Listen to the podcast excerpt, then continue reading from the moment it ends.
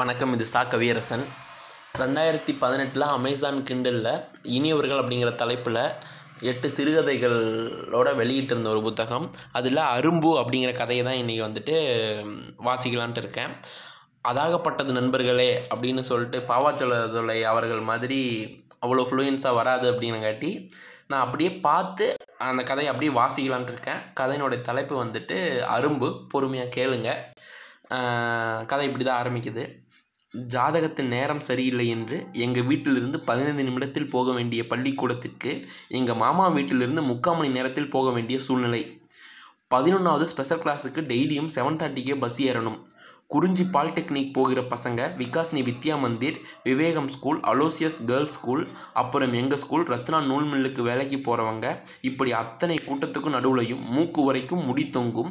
அதை மேலே தூக்கி சிலை செதுக்கியது போல் நெவுதி எடுத்து வாரி இருக்கும் சீமாத்து குச்சியில் எடுத்து வச்ச மாதிரி சந்தனமும் குங்குமமும் அச்சு போல் பதிந்திருக்கும். தாடியை வலித்தெடுத்த முகத்தில் மீசை உதட்டிற்கு மேலிருந்து இருவரமும் ஒழுகுவது போல் இருக்கும். காக்கி நிற பெல்ஸ் பேண்டில் கீழ் உரசாமல் இருக்க ஜிப் தைத்திருக்கும் ஃபுல் ஹேண்ட் ஷர்ட்டில் கை முட்டியளவுக்கு சட்டை தேய்ப்பு கசங்காமல் மடித்திருக்கும். தனியாக விசில் தேவைப்படாது விரலே போதும். கிட்ட வந்தால் கோகுல் சேண்டால் வாசமடிக்கும் இப்படி கண்டக்டரை இவ்வளவு தூரம் வர்ணிக்க காரணம் பஸ்ஸில் உள்ள அத்தனை பெண்களையும் அவர்களது கர்ச்சீஃபால் வாயை ஒத்திக்கொண்டு சிரிக்கும் வகையில் ஏதாவது பேசிக்கொண்டே இருப்பார். சில சமயம் அவர்கள் சிரிப்பது பஸ்ஸில் ஓடும் பாட்டு சத்தத்தையும் தாண்டி கேட்டிருக்கிறது. பஸ்ஸுக்கு நான் புதிது என்பதால் அமைதியாகவே வருவேன். நான் ஏறி நாலாவது ஸ்டாப்பில் என்னுடைய ஸ்கூல் சீனியர் பன்னிரெண்டாவது படிக்கும் அண்ணா ஒருவர் ஏறுவார். முடிந்தால் அவரிடம் பேசிக்கொண்டு வருவேன். அவரும் அவ்வளவாக பேச்சு கொடுக்க மாட்டார். அப்படி போயிட்டு இருந்தபோது ஒரு சனிக்கிழமை காலையில் யூனிஃபார்ம் இல்லாமல் கலர் ட்ரெஸ்ஸில் அன்று காலை ஸ்பெஷல் கிளாஸில் டெஸ்ட் ஏதும் இல்லாததால் கடைசியில் உள்ள கண்டக்டர் சீட்டில் உட்கார்ந்து கொண்டு பஸ்ஸில் ஓடும் பாட்டோடு வந்தேன். அப்போது எனக்கடுத்து மூன்று ஸ்டாப் தள்ளி ஒரு பொண்ணு ஏறுகிறாள். நான் அன்று வரைக்கும் அந்த பொண்ணை சரியாக கவனித்ததே இல்லை. அப்போதுதான் பார்த்தேன் அவ்வளவு அமைப்பாக இருந்தால் அதுவும் அந்த அலோசிய ஸ்கூல் ட்ரெஸ்ஸில் எனக்கு பொதுவாக எந்த பொண்ணை பார்த்தாலும் பிடித்துவிடும் போன்றதொரு நோய். அவள் அதிலும் மேம்பட்டு தனித்து தெரிந்தாள். முகத்தில் கை வைத்தால் வலிக்கு வந்து கீழே விழுந்து விடும் அளவிற்கு பாலிசாக இருந்தாள். மூக்குத்தி கிருஷ்ணருக்கு இருக்கும் கிருதா போல் வளர்ந்திருக்கும் பூனை முடி இன்னும் மாதர் சங்கங்கள் என்மேல் வழக்கு பதிவு செய்யும் அளவிற்கு அவ்வளவு அந்தரங்கமாகவும் அவள் அமைப்பை வர்ணிக்கக்கூடியவாறு அழகாக தெரிந்தாள். நன்றாக படிப்பால் போலும் தோன்றியது. ஒரு கருப்பு நிற பேக் போட்டிருந்தால் அதில் எல்லோ கலர் பார்பி கீச்சைன் தொங்கவிடப்பட்டிருந்தது. யாராவது அவளது அழகில் மயங்கிதான் அதை பரிசாக கொடுத்திருப்பார்கள். அதுவரைக்கும் அவள் பெயர் கூட தெரியவில்லை. நான் அவளை பார்த்து கொண்டே வந்தேன். அவள் அருகில் ஒல்லியாக இருந்த ஒரு பெண்ணிடம் பேசிக்கொண்டே வந்தாள். அதிகமாக சிரித்தாள். அவ்வப்போது ஆச்சரியப்பட்டாள். உதடு வறண்டதால் நாக்கை ஒரு வாட்டி வெளியில் கொண்டு வந்து உதட்டை ஈரமாக்கி கொண்டாள். மூக்கில் உள்ள அசடை பக்கத்தில் இருந்தவரிடம் பேசிக்கொண்டே பெருவிரலால் அழகாக எடுத்து சுண்டிவிட்டாள் அத்தனையும் ரசித்து வந்தேன். யாரிடமாவது அவள் அழகை பற்றி வர்ணிக்க வேண்டும். ஆவல் வந்தது. நாலாவது ஸ்டாப்பில் என் பள்ளியின் சீனியர் அண்ணா ஏறினார். எனக்கு பக்கத்திலேயே இடமிருந்து உட்கார்ந்து கொண்டு கெமிஸ்ட்ரி செகண்ட் வால்யூமை திறந்து வைத்தார். நான் அந்த அண்ணாவிடம் முதல் வார்த்தையே யாருண்ணா அந்த பொண்ணு? என்றதும் அந்த அண்ணா எந்த பொண்ணுடா? அந்த எல்லோ கலர் கீச்சைனா ஆமாண்ணா வேகமாக தலையை ஆட்டினேன். அலட்சியமாக அதுவா அவள் பேர் அரும்புடா அலோசிய ஸ்கூல் டென்த்து படிக்குதுடா எங்கள் வீட்டுக்கு பக்கத்தில் தான் அவங்க தாத்தா வீடு இருக்குது சனி ஞாயிறுலாம் அங்கே வரும் என அந்த பெண்ணின் ரெஸ்யூமை கெமிஸ்ட்ரியை படித்துக்கொண்டே என் முன் அடுக்கினார். நான் அவளை பார்த்து கொண்டே இருந்தேன். ஒரு நிமிடம் கழித்து அந்த அண்ணா என்னிடம் ஆமாம் ஏன் அவளை பற்றி கேட்குற நான் இன்னையில் இருந்து அந்த பொண்ணை லவ் பண்ண போகிறேன்னா என்று கிண்டலாக சொன்னேன். விளங்குச்சு. நாசமாக போ என்று ஏளனமாக சொன்னதும் நான் கொஞ்சம் ஏக்கத்துடன் ஏன்னா என கேட்டேன். எதுவும் சொல்லாமல் படித்துக்கொண்டே வந்தார். ஒரு நிமிடம் பொறுத்து பார்த்துவிட்டு அந்த அண்ணாவிடமிருந்து பதில் வராததால் நான் அண்ணா லவ் பண்ணி காட்டுறேன் பாருங்க. பதிலுக்கு அந்த அண்ணா சிரிக்க ஆரம்பித்து போனதையும் டெஸ்ட்டு செல்வாத்தா மிஸ்ஸு இப்போ தான் ஆரம்பிக்கிறேன். படிக்க விடு ராஜா. என்றதும் நான் சரிண்ணா சரிண்ணா என்று அவளையே பார்த்து வந்தேன். அடுத்த ஸ்டாப்பில் ஒருவன் ஏறினான். தோராயமாக ஒரு இருபது வயது இருக்கும். ஊதா நிறத்தில் கட்டம் போட்ட சட்டை கீழே பெல்ஸ் பேண்ட் காற்றில் முடி கலைந்தால் ஒதுக்குவதற்கு சீப்பு தேவையில்லை. கையிலேயே ஒதுக்கிக் கொள்ளுமாறு அழகான பரட்டை முடி ஃப்ரெஞ்ச் பியர்டு வைத்திருந்தான். அந்த தாடி அவன் முகத்திற்கு சுத்தமாக சம்மந்தமில்லாதது போல் எனக்கு தோன்றியது. அந்த அவன் பஸ்ஸினுள் இடமிருந்தும் படியிலேயே நின்று வந்தான். காற்றில் இன்னமும் முடி கலைந்தது. சட்டென எனக்கு திரும்பவும் அரும்புவின் நினைவு வந்து அவளை ரசிப்பதைத் தொடர்ந்தேன். ஏதோ ஒரு கொசுவோ பூச்சியோ செய்த புண்ணியம் அவள் காதலியே கத்தியிருக்கும் போல அதை விரட்டத் திரும்பியவள் நான் அவளை பார்ப்பதை கவனித்து விட்டாள். சரியாக அப்போது அனல் மேலே பனித்துளி பாட்டு பஸ்ஸில் ஆரம்பித்தது. எச்சிலை விழுங்கிக் கொண்டேன். பயத்தில் தலையை திருப்பிக் கொண்டேன். மீண்டும் அவளை மெல்லமாக பார்த்தேன். என்னை பார்த்து கொண்டே இருந்தாள். ஆச்சரியமாக இருந்தது.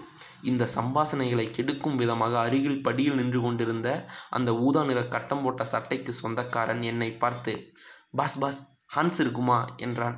நான் அதற்கு பதிலளிப்பதற்காக எவ்வளவு கேவலமாக என் மூஞ்சியை வைத்துக்கொள்ள முடியுமோ அப்படி வைத்துக்கொண்டு இல்லைங்கண்ணா என்றேன். உடனே அவன் எனக்கு அடுத்து இரண்டு சீட் தள்ளி இருந்தவரிடம் தலைவா ஹான்ஸ் இருக்குமா? கையெல்லாம் ஒரே நமனமன்னு இருக்கு என்று கேட்டான். அதற்கு அவன் இருங்க தலைவா இருக்குதான்னு பார்க்குறேன். தனது ஃபேண்ட் பாக்கெட்டில் தேட ஆரம்பித்தான்.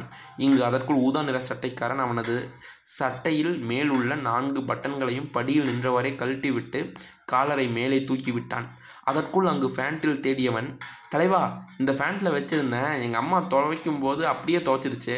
அதனால் ஈரமாக நசுங்கி கசகசன் இருக்குது பரவாயில்லையா உங்களுக்கு. ஓகேவா என்றதும் அதற்கு அவன் தலை இருக்கிறதே பெருசு. தாங்க தலை. அந்த தங்கத்தை இங்கே கொடுங்க. போடலின்னா தலையே கிறுகிறுக்குது. கொடுங்க என்று அதை வாங்கி அப்படியே மேலும் உள்ளங்கையில் வைத்து நசுக்கி நாக்கை தூக்கி அந்த நாக்கிற்கும் உதட்டிற்கும் நடுவில் உள்ள எச்சை பிசுபிசுப்பிற்குள் ஒரு ஓரத்தில் வைத்து அமுக்கினான். அமுக்கும் போதே ஏதோ ஒரு பாட்டையும் முணுமுணுத்தான். முணுமுணுத்ததால் சில ஹான்ஸ் துளிகள் உதட்டை விட்டு வெளியிலும் சிதறின. எனக்கு அதை பார்க்கும்போது குமட்டலாக வந்தது. சற்று தள்ளி அமர்ந்தேன். பின் மீண்டும் அரும்புவை பார்க்க ஆரம்பித்தேன். அவள் அப்போதும் என்னை பார்த்து கொண்டே இருந்தாள். அவ்வப்போது அங்கும் இங்கும் திரும்பிக் கொண்டு என்னை பார்த்து கொண்டே இருந்தாள். எனக்கு வயிற்றில் ஏதோ பிரச்சனை போல உணர ஆரம்பித்தேன். அது அவள் பார்வையால் தான் நடுவில் ஹைப்பிச்சில் ஒரு குரல் எனக்கு இரண்டு சீட் தள்ளி அமர்ந்திருந்தவர். தலை பஸ்ஸில் பேசினது என்னாச்சு? ஓகே சொல்லிட்டாங்களா? என்று அந்த ஊதா நிற சட்டைக்காரனை நோக்கி கேட்டாள் அவன் ஹான்ஸை வாயில் முதக்கி கொண்டே பேசியிருக்கோம் தலை பார்ப்போம் ஆர்விஎஸ் பஸ்ஸில் கண்டக்டருக்கு மாமா சேர்த்தி வரேன்னு சொல்லியிருக்காங்க. கிடச்சிட்டா கெத்து காட்டிடலாம் என்று பேசி கொண்டு வந்தான். அப்போது எனக்கு சரி என்னமோ காட்டி தொலைங்கடா கொஞ்சம் மெதுவாக பேசி தொலைங்கடா அங்கே அரும்பு வெயிட்டிங்கடா என்று சொல்லத் தோன்றியது. அவளையே பார்க்க ஆரம்பித்தேன். இப்போதும் அவள் அதே ஆசை பார்வையில் என்னை பார்த்து கொண்டே வந்தாள். அவள் பார்த்து கொண்டே வருவதை பல இடங்களில் என்னால் நம்ப முடியவில்லை. அந்த முக்கால் மணி நேரமானது அவளது பள்ளியின் ஸ்டாப்பும் வந்தது. அவளையே கவனித்து கொண்டிருந்தேன். அவள் ஏழாவது ஆளாக பஸ்ஸை விட்டு இறங்கினாள். அப்படி ஒரு அழகு.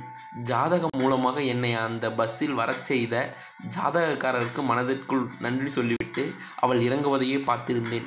பஸ்ஸை விட்டு இறங்கியும் என்னையே பார்த்து கொண்டு நின்றாள். என்னடா இவள் நம்மையே பார்த்து கொண்டிருக்கிறாள்? ஒருவேளை டொவலாக இருக்குமோ? என்று தோன்றியது. அடுத்து என் மனசு இல்லை இல்லை. நீயும் அழகந்தாண்டா என்னையே சமாதானம் செய்து கொண்டு எனக்கான அவளை நோக்கினேன். இறக்கிவிட்ட பஸ் அப்போது அவளை கடக்கத் தொடங்கியது. மின்மினி பூச்சி மாதிரி கண்களை சிமிட்டியவள் அப்படியே என்னை நோக்கி கையை காட்ட எனக்கு அப்போது என்ன செய்வதென்றே தெரியவில்லை. திருப்பி கையை காட்டிடலாமா என்று யோசிப்பதற்குள் அந்த படியில் நின்று கொண்டிருந்த ஊதா நிற கட்டம் போட்ட சட்டைக்காரன் அவளை பார்த்து கையை ஆட்ட அவள் ஒரு டைரி மில்கை நீட்ட பஸ்ஸு மெல்ல மூவ் பண்ண பண்ண அதை அவளிடமிருந்து வாங்கி கொண்டான். பஸ் அடுத்த கட்டில் திரும்பும் வரை அவளை பார்த்து தனது பிரெஞ்சு பேரை தடவியபடி பாய்டி என சொல்லிக்கொண்டே வந்தான். அவள் முகத்திலும் அப்படி ஒரு ஆனந்தம் முன்பை காட்டிலும் அதிகமான சிரிப்பு அவளுக்கு. அடுத்த ஷாட் க்ளோஸ்அப்பில் கேமரா என் முகத்தை ஃபோக்கஸ் செய்தது. அந்த ஊதா நிற சட்டைக்காரன் ஹான்ஸை கேட்கும்போது நான் கொடுத்த ரியாக்ஷனை காட்டிலும் கேவலமாக இருந்தது என் முகம்.